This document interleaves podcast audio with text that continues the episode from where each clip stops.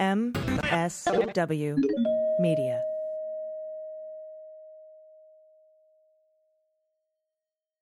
News with swearing. Daily beans, daily beans. Daily beans, daily beans. Hello and welcome to the Daily Beans for Monday, September 27th, 2021. Today, the Select Committee on the Insurrection issues its first subpoenas. The Crazy Times Carnival fraudit in Maricopa County finds that Biden won by a larger margin. The Trump Organization must produce a subpoena compliance report to the New York Attorney General Tish James this week. Biden has begun reimbursing Florida school officials since DeSantis docked their pay for mask mandates, and Donald admits to more crimes during a Georgia rally. I'm your host, Allison Gill. Hello, everyone. Dana's traveling again today, so it's just you and I. I have an interview a little bit later with Scott Stedman that was featured yesterday on Mueller, She Wrote, that I think needs to be heard more widely. So I'll have that for you today. I also encourage you to check out Mueller, She Wrote and subscribe wherever you get your podcasts. That's where I drop all the news about old cases, finally getting some traction under the Garland Department of Justice. We've got a lot of news today, and then we'll have the good news at the end of the show. And uh, like I said, I appreciate all of you. I will be out of town Wednesday taping something up in LA, but I will have daily beans for you that morning with all the news and headlines, so you don't want to miss it. And why don't we uh, jump in, hit the hot notes? Hot notes. All right, the lead story from the weekend is that the Select Committee has issued four subpoenas for some folks who will probably want to fight the subpoenas in court, but they will probably have a hard time, as I'm sure there will be an expedited review up and down the court system by this Department of Justice. We have to remember that in the olden days, when they were stonewalling subpoenas and depositions, it was Bill Barr and, you know, the Trump administration that would fight and use the full power of the Department of Justice to block these. We don't have that this time. So hopefully these will move quickly. And of course, Bennie Thompson has suggested, he's the chair of the committee, that he's not beyond, you know, putting some teeth into these subpoenas and having consequences for people who fail to show up. The committee issued subpoenas to two top Trump White House officials, former Chief of Staff Mark Meadows and former Deputy Chief of Staff Dan Scavino, couple of peaches, as well as Kash Patel, who was serving as Chief of Staff to the acting Defense Secretary that day on January 6th. An additional subpoena targets longtime Trump advisor Steve Bannon. The subpoenas were announced Thursday evening by the committee, which has moved its inquiry into a new, more aggressive stage after requesting White House records last month and sending preservation requests for records to telecom and social media companies. Trump and his team have condemned the Select Committee's inquiry since it began, vowing to fight its demands for documents and interviews with claims of executive privilege. But we know the Department of Justice has put out a statement saying, at least for some Department of Justice officials like Jeffrey Clark and Rosen and Donahue, we aren't going to exert executive privilege here. And that's a pretty astounding statement from the institutionalists who are currently leading the executive branch and the Department of Justice, um, you know, part like subsumed there in the executive branch. So I'm actually quite surprised by that and happily surprised. A, a, debate about a former president's ability to restrict access to information and individuals has already begun in D.C., and it's likely to become dramatically more intense now that these subpoenas have been issued. Along with asking Meadows, Scavino, Patel, and Bannon to hand over records, the committee is instructing the four men to appear for depositions in mid October. Bannon and Scavino did not respond to requests for comment. Meadows could not be reached. Patel issued a statement on Thursday evening saying, I'm disappointed but not surprised that the committee tried to subpoena me through the press. Through the press. It's actually through the court, but okay. Before seeking my voluntary cooperation. Okay. Mm-hmm. What I have a feeling, uh, and I think Adam Schiff hinted at that, is that these will be uh, resistant, these folks, to, to appear for depositions and hand over documents. So might as well get him into the court system now. Kash Patel went on to say, I will continue to tell the truth to the American people about the events of January 6th. Okay, do it under oath, my friend. Trump issued a lengthy statement that said he would fight the subpoenas using executive privilege. In the statement, he also made the type of false claims about the 2020 election that were embraced by his supporters as they attacked the Capitol and tried to overthrow the government. Quote, hopefully the Unselect Committee, that's his nickname for the Select Committee, which is stupid, will be calling witnesses to the rigged presidential election of 2020, which is the primary reason that hundreds of thousands of people went to Washington, D.C. in the first place. Hundreds of thousands. Hmm. Okay. The executive privilege questions will be especially focused on Meadows and Scavino because of their roles at the White House and access to Trump before, during, and after the insurrection. On the day of the attack, Meadows and Scavino were firsthand witnesses to the president's state of mind and hopes for his speech on the ellipse, where he urged thousands of protesters to go up to Pennsylvania Avenue, walk up Pennsylvania Avenue, go to the Capitol, and fight like hell for their country. After violence broke out at the Capitol and police shot a rioter, Meadows, working with Scavino and with the help of Trump's daughter Ivanka, repeatedly tried to get Trump to issue public messages to tell his supporters to stop the protest and leave the Capitol grounds. In a letter accompanying the subpoena to Meadows, the committee chairman, Bennie Thompson, writes that the panel has obtained credible evidence, quote unquote, of Meadows' involvement with, quote, the scope of the select committee's inquiry. So that's interesting. The letter cites several examples of Meadows' communications in proximity to the former guy, leading up to and on the day of the insurrection. Thomas also notes the Justice Department documents reveal that Meadows directly communicated with the highest officials at the Department of Justice, requesting investigations into election fraud matters in several states, and, quote, made contact with several state officials to encourage investigation of allegations of election fraud. And that brings that into the scope of this investigation, doesn't it? That something we've been talking about for months on this program and many have been talking about that you can't separate the big lie and the plot to overthrow the election perpetrated by Donald. You can't separate that from the insurrectionist boots on the ground. Thompson wrote to Scavino that it appears you were with or in the vicinity of the former guy on January 6th and are witness to his activities. You may also have material relevant to his videotaping and tweeting messages on January 6th. The letter cites reports in a new book, Peril, by Washington Post writers Bob Woodward and Robert Costa, that Scavino was also with Trump on January 5th, quote, when he and others were considering how to convince members of Congress not to certify the election for Joe Biden. That statement right there is what I put out on January 8th. This was coordinated. And of course, we know Seth Abramson has been writing out in his proof substack about that January 5th meeting. In his letter to Bannon, the select committee writes that the longtime activist and advisor has information relevant to understanding important activities that led to and informed the events at the Capitol on January 6th. Quote, for example, you've been identified as present at the Willard Hotel on January 5th, 2021, during an effort to persuade members of Congress to block the certification of the election the next day and in relation to other activities on January 6th. You are also described as communicating with then President Trump on December 30th and potentially other occasions, urging him to plan for and focus his efforts on January 6th. That's sort of creating a template for culpability. And I have to assume the Department of Justice is doing the same thing. It would be really, really weird if they weren't, and I would be very upset if they weren't. I'll be right there with you. And, you know, it's, it's interesting saying, you know, that January 5th Willard Hotel meeting to persuade members of Congress to block the certification that goes right along with some of the other evidence that we've seen recently come out in the news, particularly, you know, the the the letters to the Department of Justice to just say that the election was corrupt and that, you know, Trump and his pals, Republican pals in Congress will take it from there. This was all part of a very, very well planned out plot.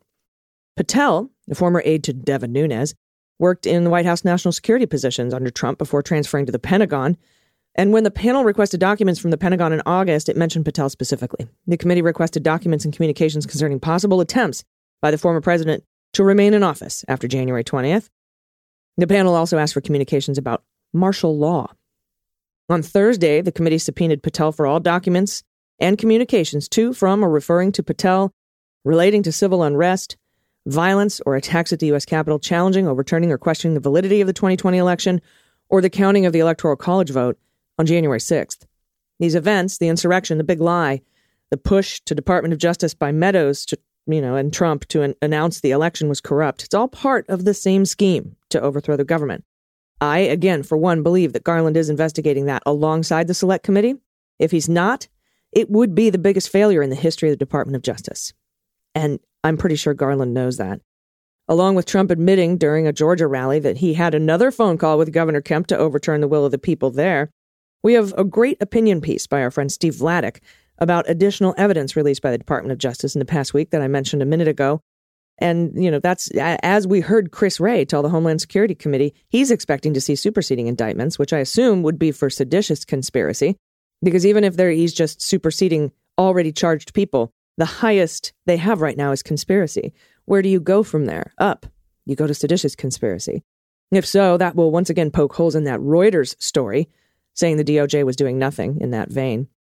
And Barb McQuade has tweeted that Trump and the Trump administration sitting on the information that Dominion voting machines were fine is proof of criminal culpability in this plot.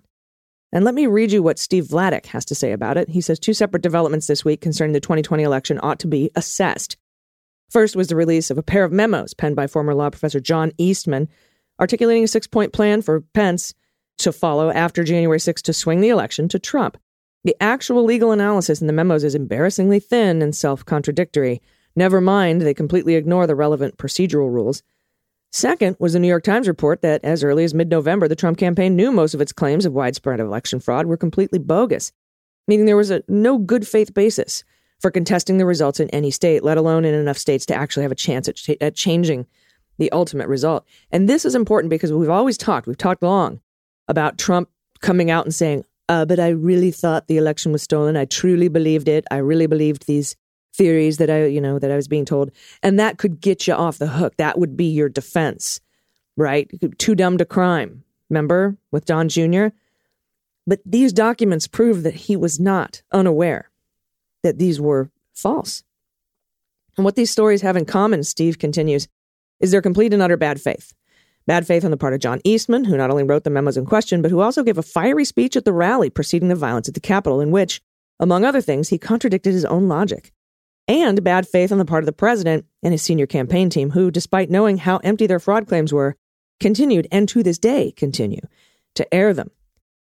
Steve continues The notion that Eastman, Trump, and his campaign team were acting in bad faith is neither new or surprising, but it's not just their bad faith that these stories reveal, it's that of everyone who has supported and continues to support them.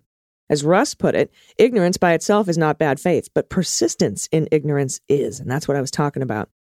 And as more and more stories like this continue to make their way into the public domain, the persistence of the former president's supporters in their ignorance ought to be called out for what it is. It's their bad faith, too.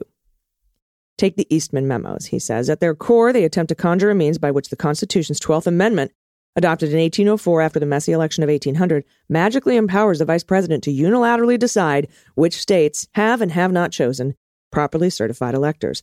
But the 12th Amendment says nothing of the kind. Indeed, the only time it refers to the vice president's role in counting electoral votes is when it provides that, quote, the president of the Senate shall, in the presence of the Senate and House representatives, open all certificates of the votes and they shall be counted. That's it. That's all it says. And from there, Eastman not only divines substantive authority to decide whether the certifications are valid, but he also concludes that the Electoral Count Act of 1887, the statute that actually provides a procedure for resolving disputes over certified electors, is likely unconstitutional. Why? Because it violates the 12th Amendment.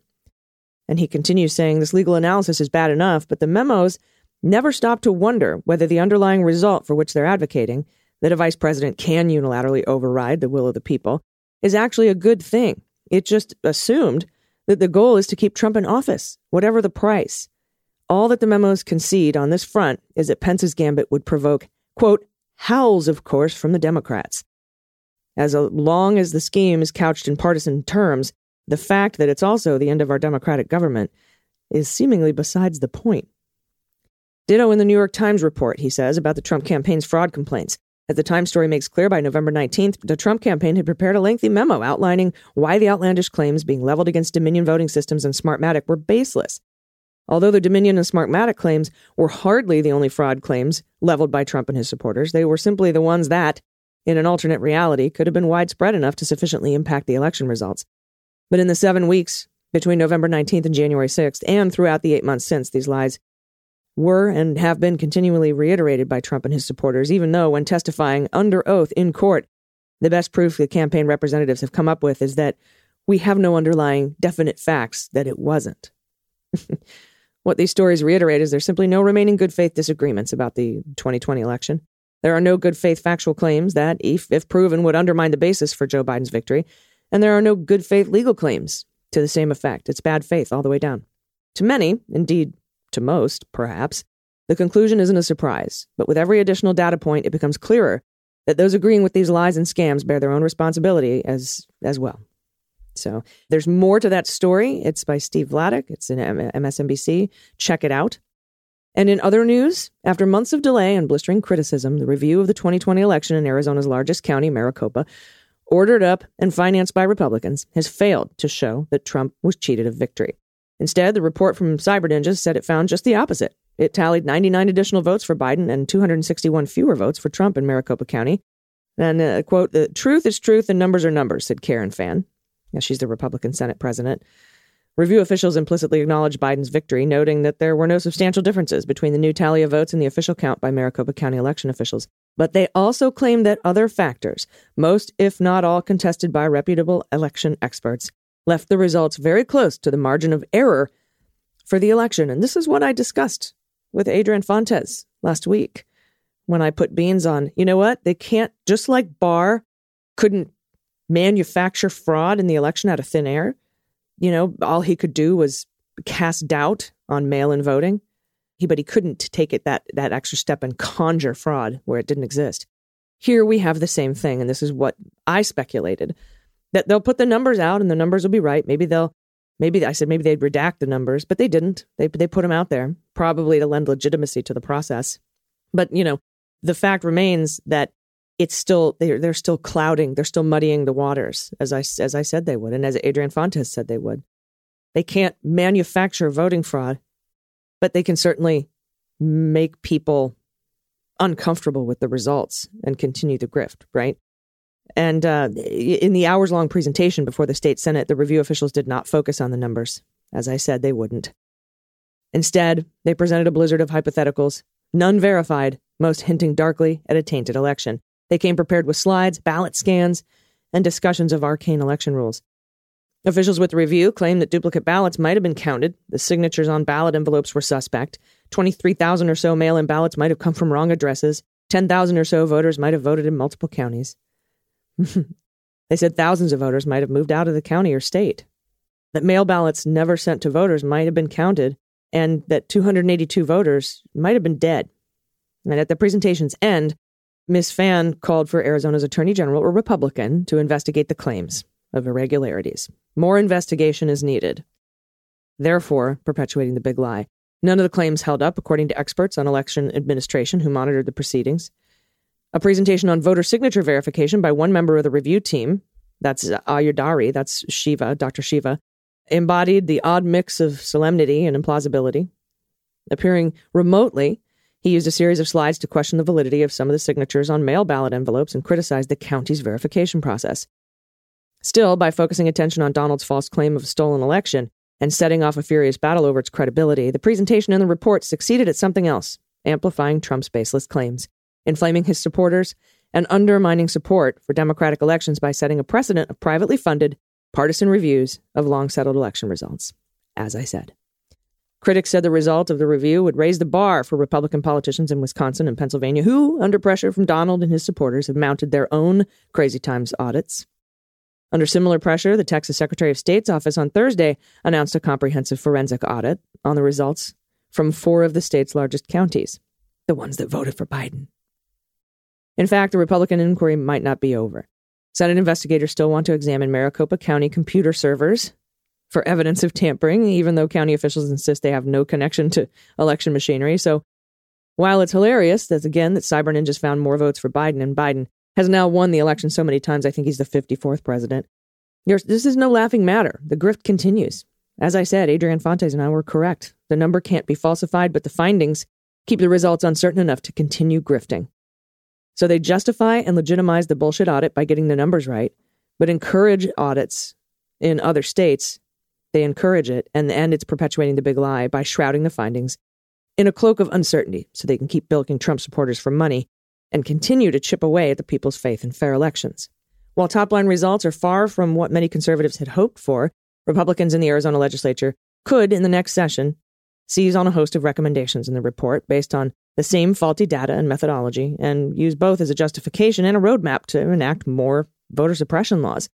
The report suggests, for example, that the legislature should consider whether a change of address would suspend a voter's enrollment on the widely popular permanent early voting list, which automatically sends ballots to some people who vote by mail. Roughly 75% of all voters in Arizona are on that list.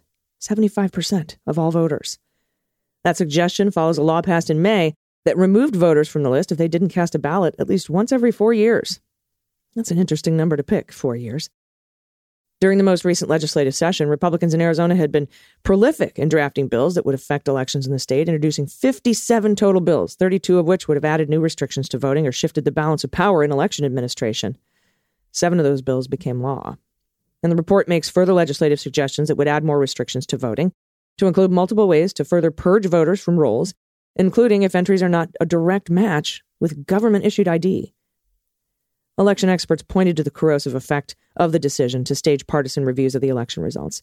Those people stormed the Capitol because they believed the election was fraudulent when it was not. That is Matt Barreto, a professor of political science at the University of California, LA, UCLA, a faculty director of the Voting Rights Project.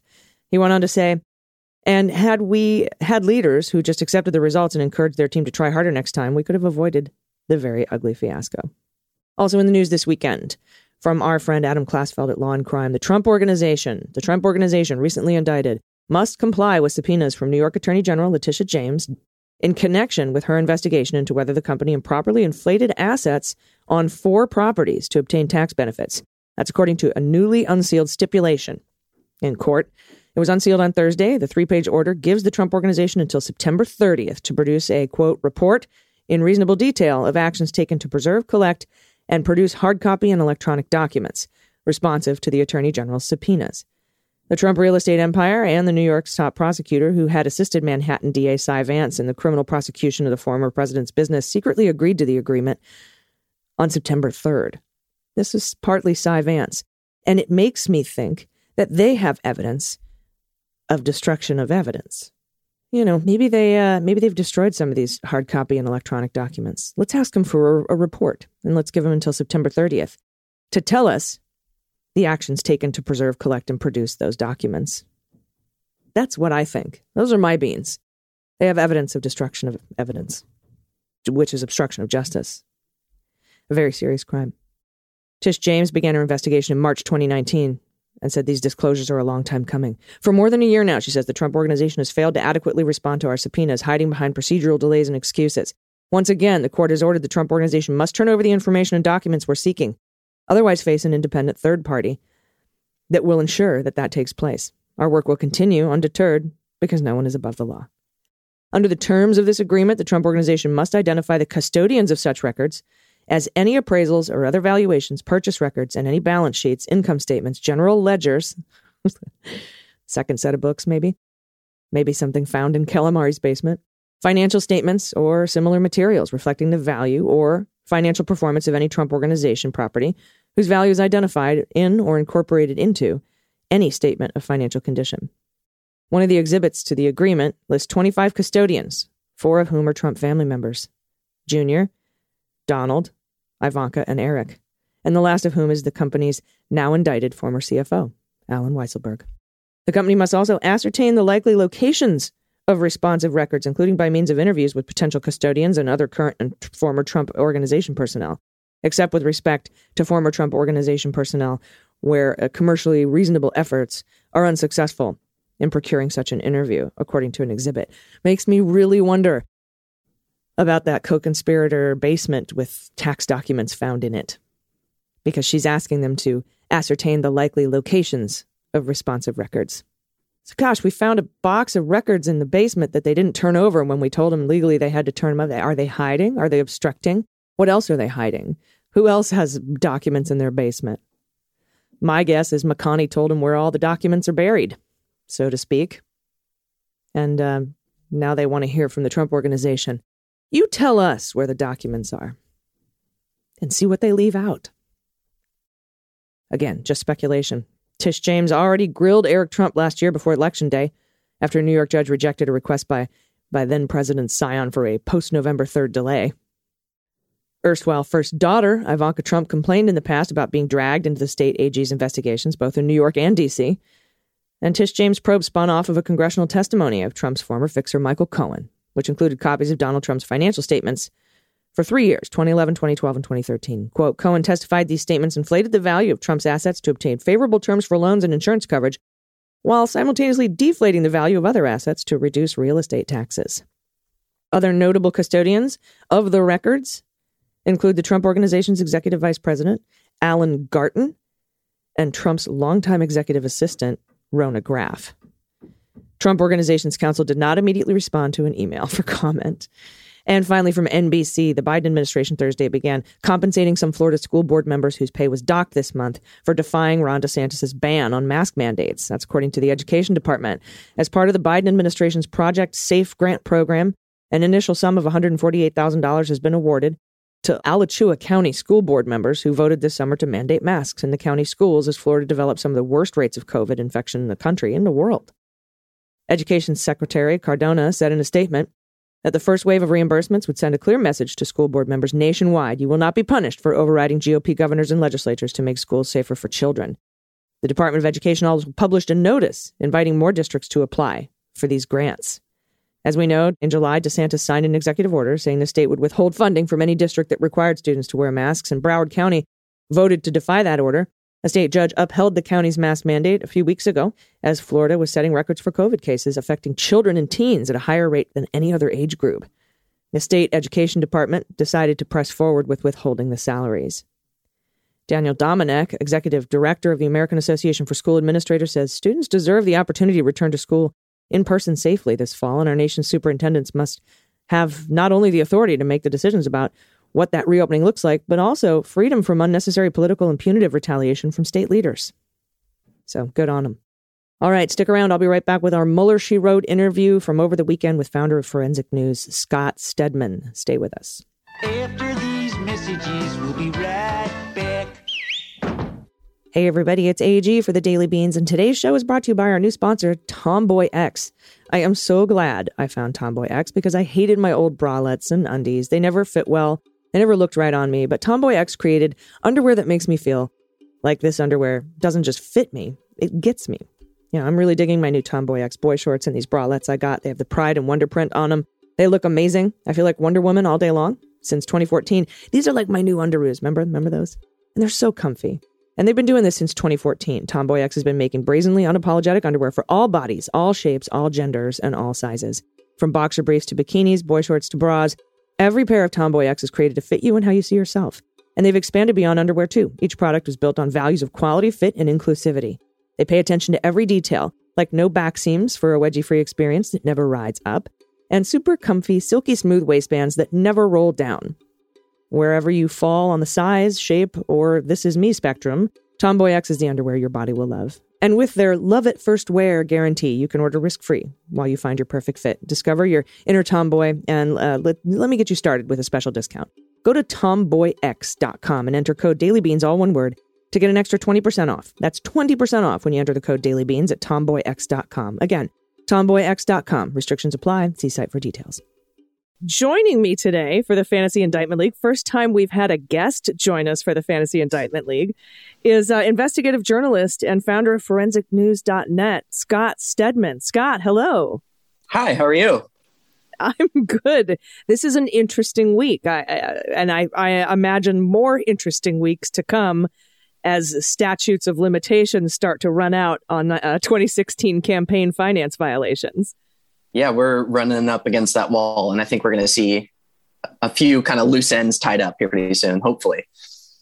Yeah, I agree. And and uh, the reason I'm, i have you on today is because on Monday, as we know, Department of Justice indicted two GOP operatives named Wead and Benton for straw donations. They dis- disguised the true source of a donation made in 2016 to Republicans. RNC, I think it ended up in, in a Trump PAC, right? Uh, America First or something. And I wanted to just briefly have you go over the timeline, the crime line, if you will.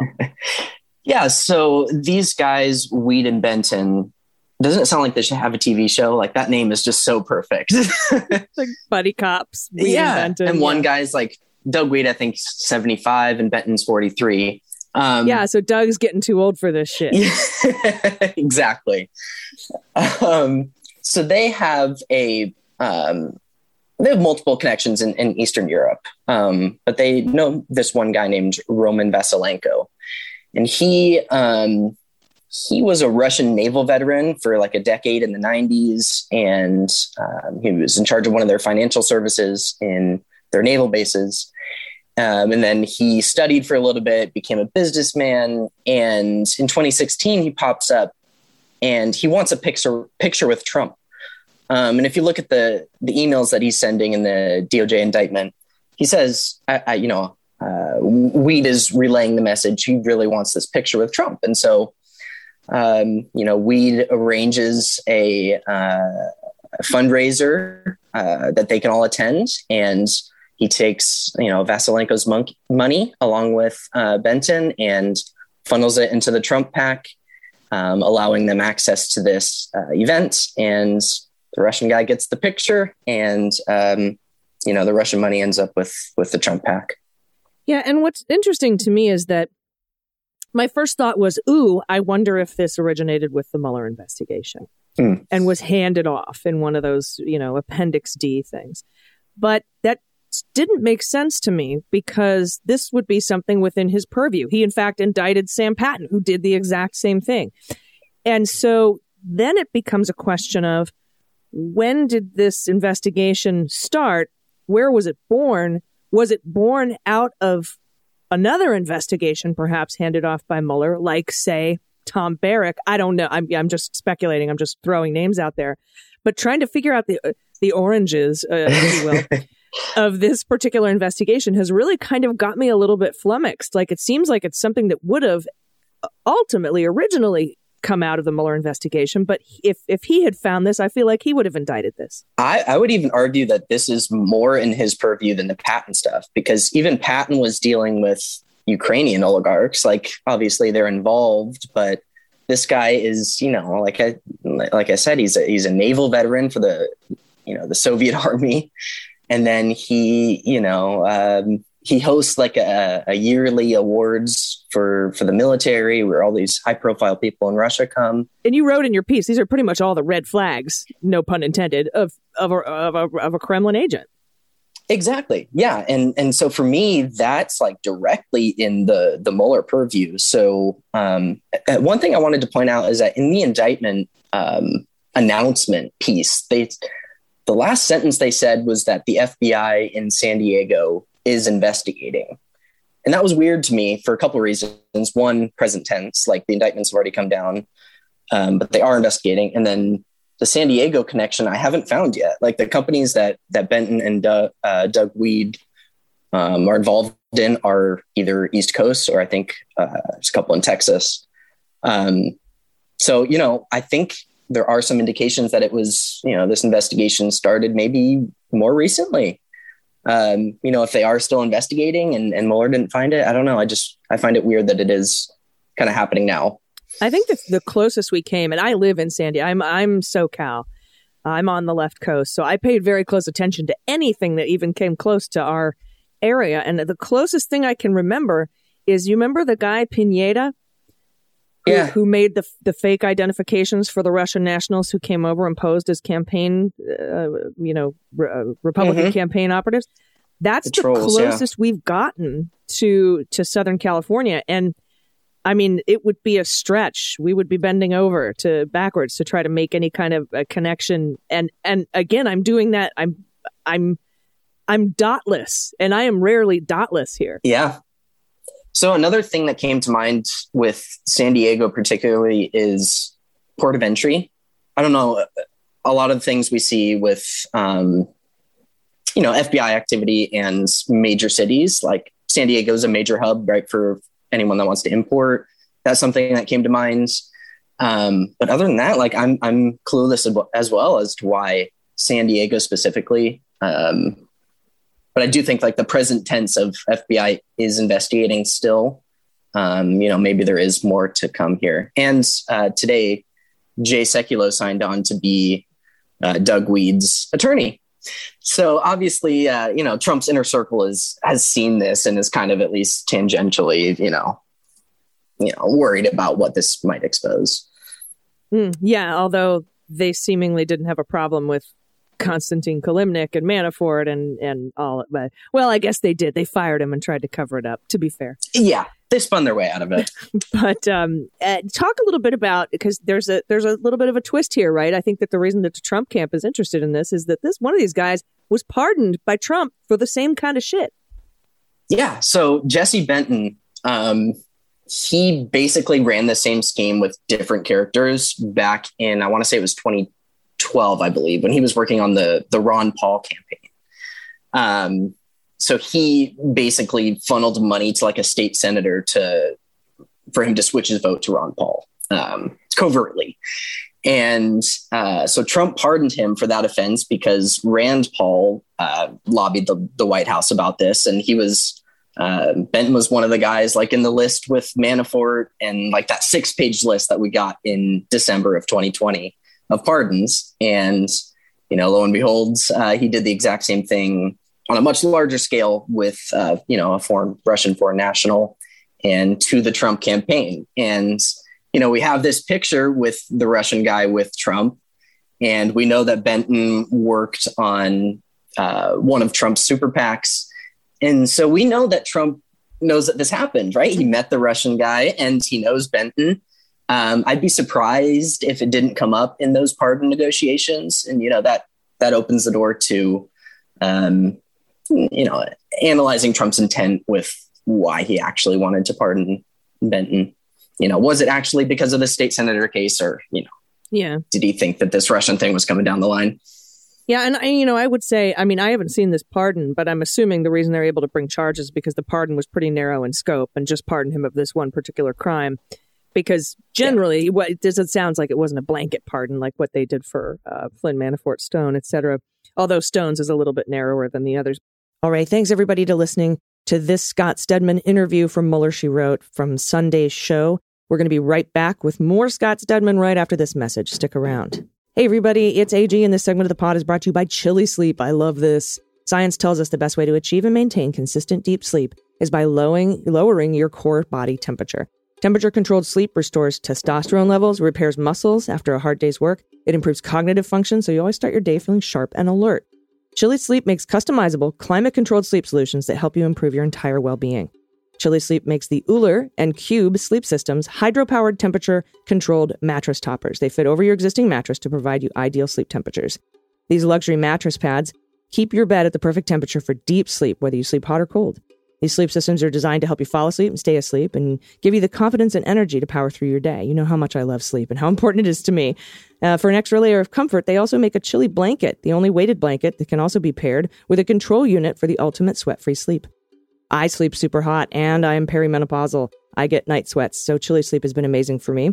I've been sleeping so much better, so head over to chilisleep.com slash beans to learn more uh, about a special offer uh, available exclusively for Daily Beans listeners and only for a limited time. That's chili, C-H-I-L-I, sleep.com slash beans to take advantage of our exclusive discount and wake up refreshed every day. And talk about being refreshed, I also want to tell you about the Nebia shower by Moen. Okay, this is the best upgrade I've ever gotten. I just remodeled my bathroom and this is what stayed. Everything else went. This is backed by some of the biggest names in Silicon Valley, including Tim Cook. It's designed by former Tesla, NASA, and Apple engineers who spent years researching and developing a superior shower experience that actually saves water and is anything but ordinary. This is the Nebia by Moen Spa Shower. It's Nebia's most advanced shower yet, with twice the coverage but half the water usage. That's so important for the climate. Despite using 45% less water, its spray is 81% more powerful than the competition. Nebia's atomized droplets rinse shampoo and conditioner out of the thickest, longest hair, and it's easy to install. If you can change a light bulb, you can install Nebia by Moen. I love my Nebia. My shower experience is like an invigorating steam room combined with a shower and kind of like a waterfall all at once. The Nebia by Moen Spa Shower starts at just $1.99, and for Daily Beans listeners, we have a deal. The first 100 people to use the code BEANS at Nebia.com will get 10% off all Nebia products. Now, Nebia never does deals like this, so this is a great deal to jump on. Go to Nebia.com slash beans. That's Nebia, N-E-B-I-A dot com slash beans and check out what they have to offer. Again, the first 100 people to use the code BEANS while checking out will save 10% on all Nebia products. The only exception to this is pre-order products, as Nebia is currently offering free shipping in the U.S. on these products. Again, that's Nebia.com slash beans and use code BEANS to save 10%. All right, everybody, welcome back. Let's get back to that Scott Stedman interview. I was going to ask you, like, I have it written here, why wasn't the Russian indicted? And then that together with your statement that San Diego FBI is investigating, I'm wondering if this Russian this Russian isn't tied to additional uh, FEC scams that would ha- that would, uh, you know, we know that the statute of limitations clock doesn't start ticking until you stop criming in in that particular scheme. So Right. maybe he is still being investigated uh, for for maybe other donations to other entities or other criminal activity because it seems to me like if this were it that this russian would, and and the translator would have been indicted in this indictment as well Right. I think there's you're really onto something there. Um, there have been like I didn't put this in the piece because it's kind of speculative, but there have been kind of Russian forum discussions about this guy's company called Life is Good. Um, the the website's pretty ridiculous. It's like you pay pe- people for life advice. Um, so there's been discussion about that being like a pyramid scheme. Um, so I was going to say, do you want so to start miss- one? Well, you and I could start one. Just- yeah, yeah, Life is $500 terrible. per hour. yeah, life is terrible. just email us. We'll tell you all the fucking ways life is terrible Yeah. right now. It's sim- super. And you know what? Just 50 bucks. yeah, and fifty bucks an hour.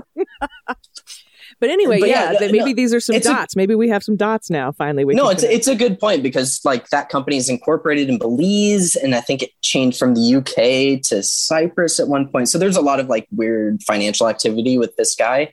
And the other point on why he's not indicted, I think, is because you know he's never going to come to the U.S. again anyway because he's in trouble. Yeah, that was kind of one of the lessons we learned from uh, the indictments uh, against Russians and at least Russian entities in in the Mueller investigation was that what we when we had Concord Management come in, hire American lawyers, and then abuse our federal court system to try to get our sources and methods going back to World War II through discovery.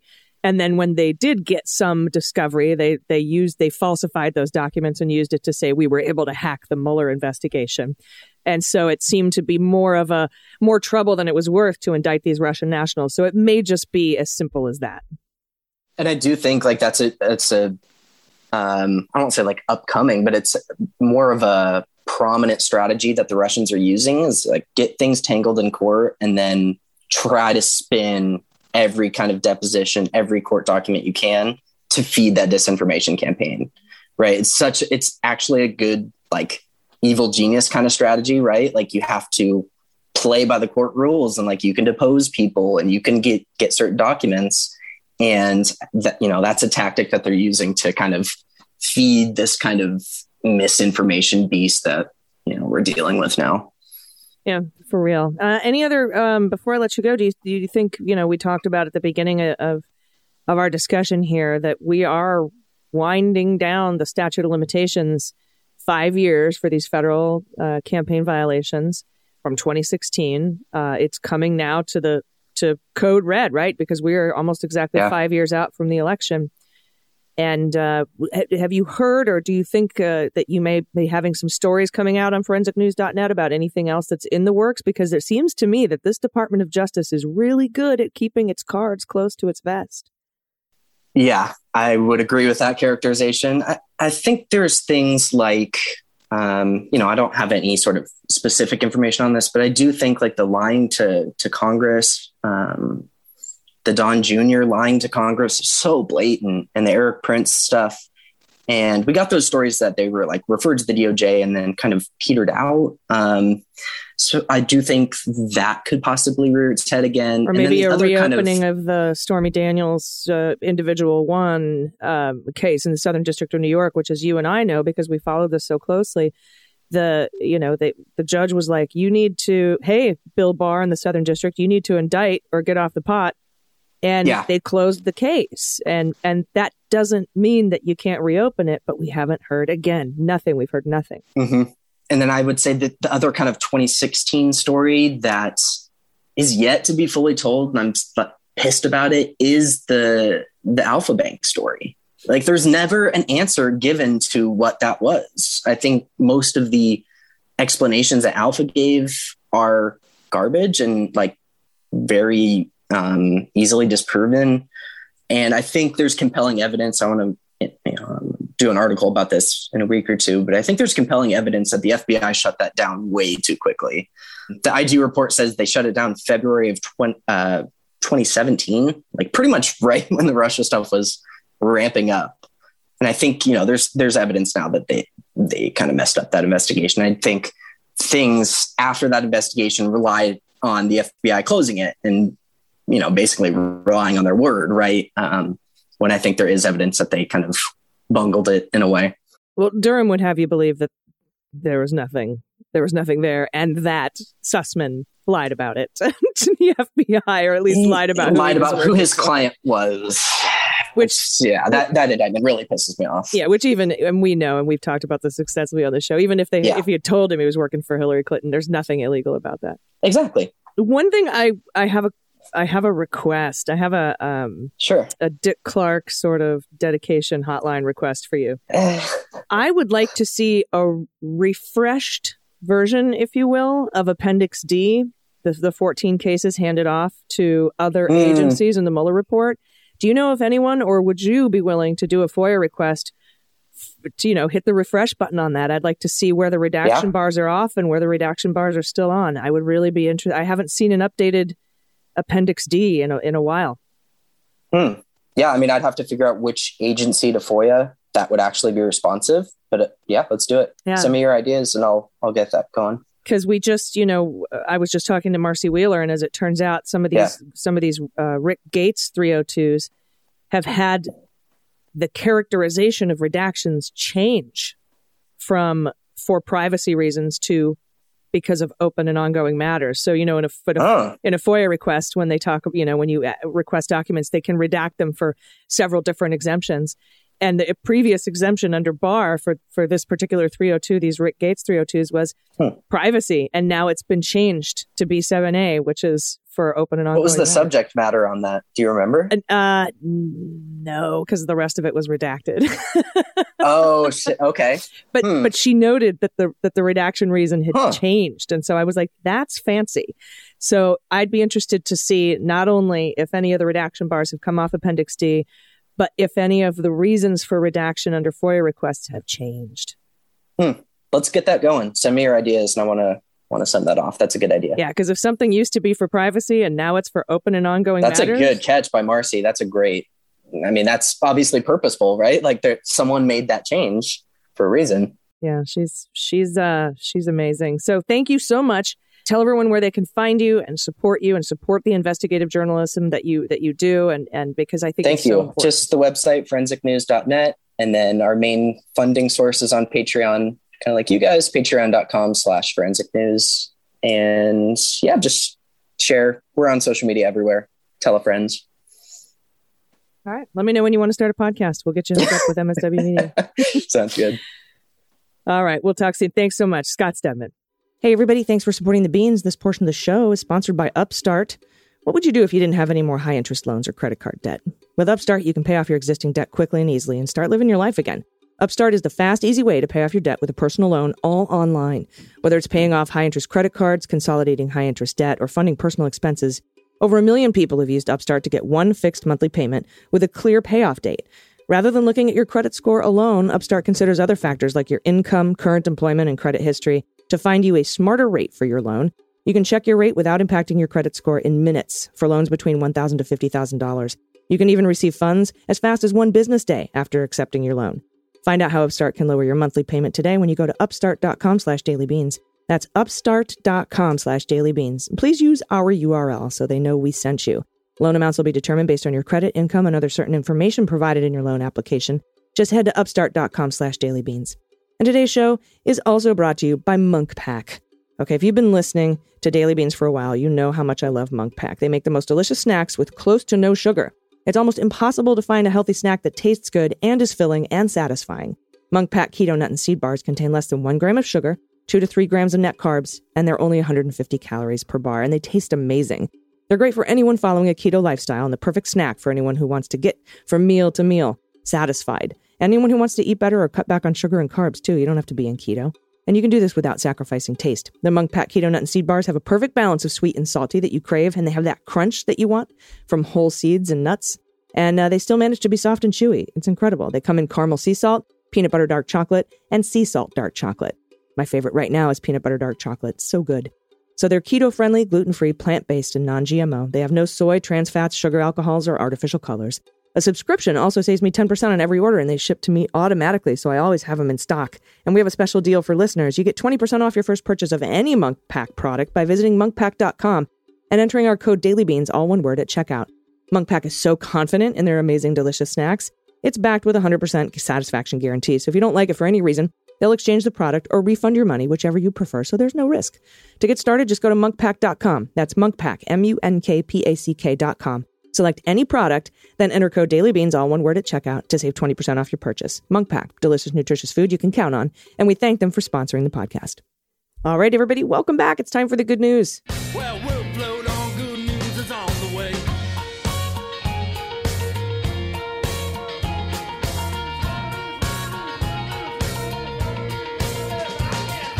And if you have any good news, confessions, corrections, idioms, idiots of the Senate, misheard lyrics, a new hallelujah verse, uh, shared swears, find the cat, what the mutt, happy places, anything you have, shit kids say is really fun too. You can send it to us at dailybeanspod.com and then click on contact. So let's kick this off with a submission from Lisa, pronouns she and her. First, I want to say how grateful I am to Allison and Dana for making my mornings. I listen every morning as I drink my coffee and watch my dogs, Daisy and Ranger, romp in the backyard before I have to leave for work. That sounds like a really nice morning, Lisa. I know you've heard it before, but you both have helped so many of the listeners get through some rough shit. We don't take that lightly, and I know I speak for our community when I say a sincere and heartfelt thank you. Thank you so much, Lisa. And on behalf of Dana, who's not here today, big hugs. Anyway, the good news, Lisa says, in my rural ruby red county in a blue state, the former guy's flags and signs are everywhere, and now include a substantial number of fuck Biden flags. My nine mile commute to my job at our local hospital is full of these flags and signs. I realize it's a stupid thing, but I give every flag and sign the middle finger salute as I drive by. There's one particular home right around the corner from my home that flies a Trump 2024 flag, a fuck Biden flag, a Confederate flag, and a thin blue line flag. Recently, the house right next door to the MAGA household went up for sale and it was sold. Friday, as I returned home from work, I saw the new owners in the house next door had their own yard sign and flag. Their yard sign is In this house, we believe Black Lives Matter, women's rights are human rights, no human is illegal, science is real, love is love, kindness is everything. And the flag, oh, that wonderful flag, just a few yards from Trump 2024 flag, it's a trans pride flag. I can only imagine how much that pisses off the MAGA asshole next door and hopefully makes for some of the neighbors feel more welcome, and I'm here for it. As pet tax, please see a pic of my best boy, Ranger. No need to guess his breed, it's pretty obvious. Ranger is giving his opinion on the former guy. He's a blep. Meh. What a beautiful lab.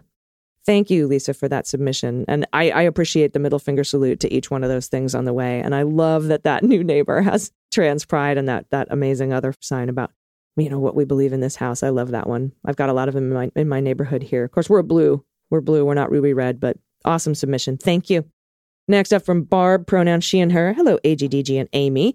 I have a submission for shit kids say. When my youngest was little, they were looking for something they had lost. After searching to the point of tears, they pleaded with me to find it using my adult supervision. I felt bad for laughing so hard while they were crying, and I tried to explain that while I would help them look, my vision is no better than theirs. Ah, adult supervision. for pet tax, I'm submitting a picture of my three pups. Don't bother with what the mutt, as your guess is as good as ours. They're all Chihuahua mixes of some kind, although the little one on the far left might be closer to purebred.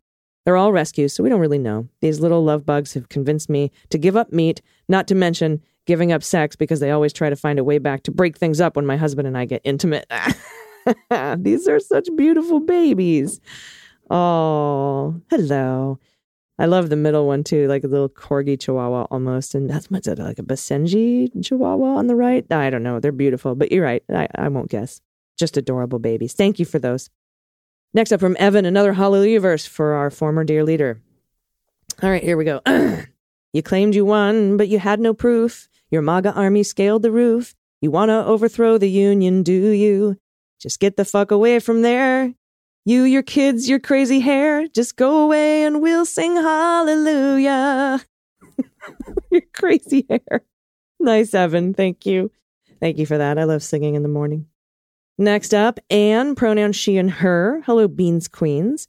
In July, Ernie, the boxer Boston Terrier mix, suffered a back injury that left his hind end partially paralyzed. Oh, he was running across the field when he shrieked and fell down. I took him to the emergency vet where they diagnosed an ANPE, something unpronounceable that means he had a clot of something lodged in his spine. Fortunately, it didn't require surgery and he's been slowly recovering. At first, walking with his hind end in a sling, and then by himself, he's mostly back to his old happy self. Pics attached of Ernie and his kitties, Sunny and Stormy. In this house, everyone lounges on the furniture in the color of which they are assigned to help keep the illusion that mom is on top of housekeeping. Except for Ernie, who gets up to sleep wherever he wants. Thanks for all you do to keep us informed. Oh, oh, see, okay, so the black and white dog is in a black and white bed. The ginger kitty is in a ginger bed. The gray kitty is on the gray couch. Right, so the hair, you can't see the hair. Very good, very good. These are beautiful babies. Thank you for that submission. Next up from Steve, pronouns he and him, misheard lyric and a confession. Hello. For the longest time, I misheard Paul Simon's Homeward Bound lyrics, where my love lies waiting silently for me.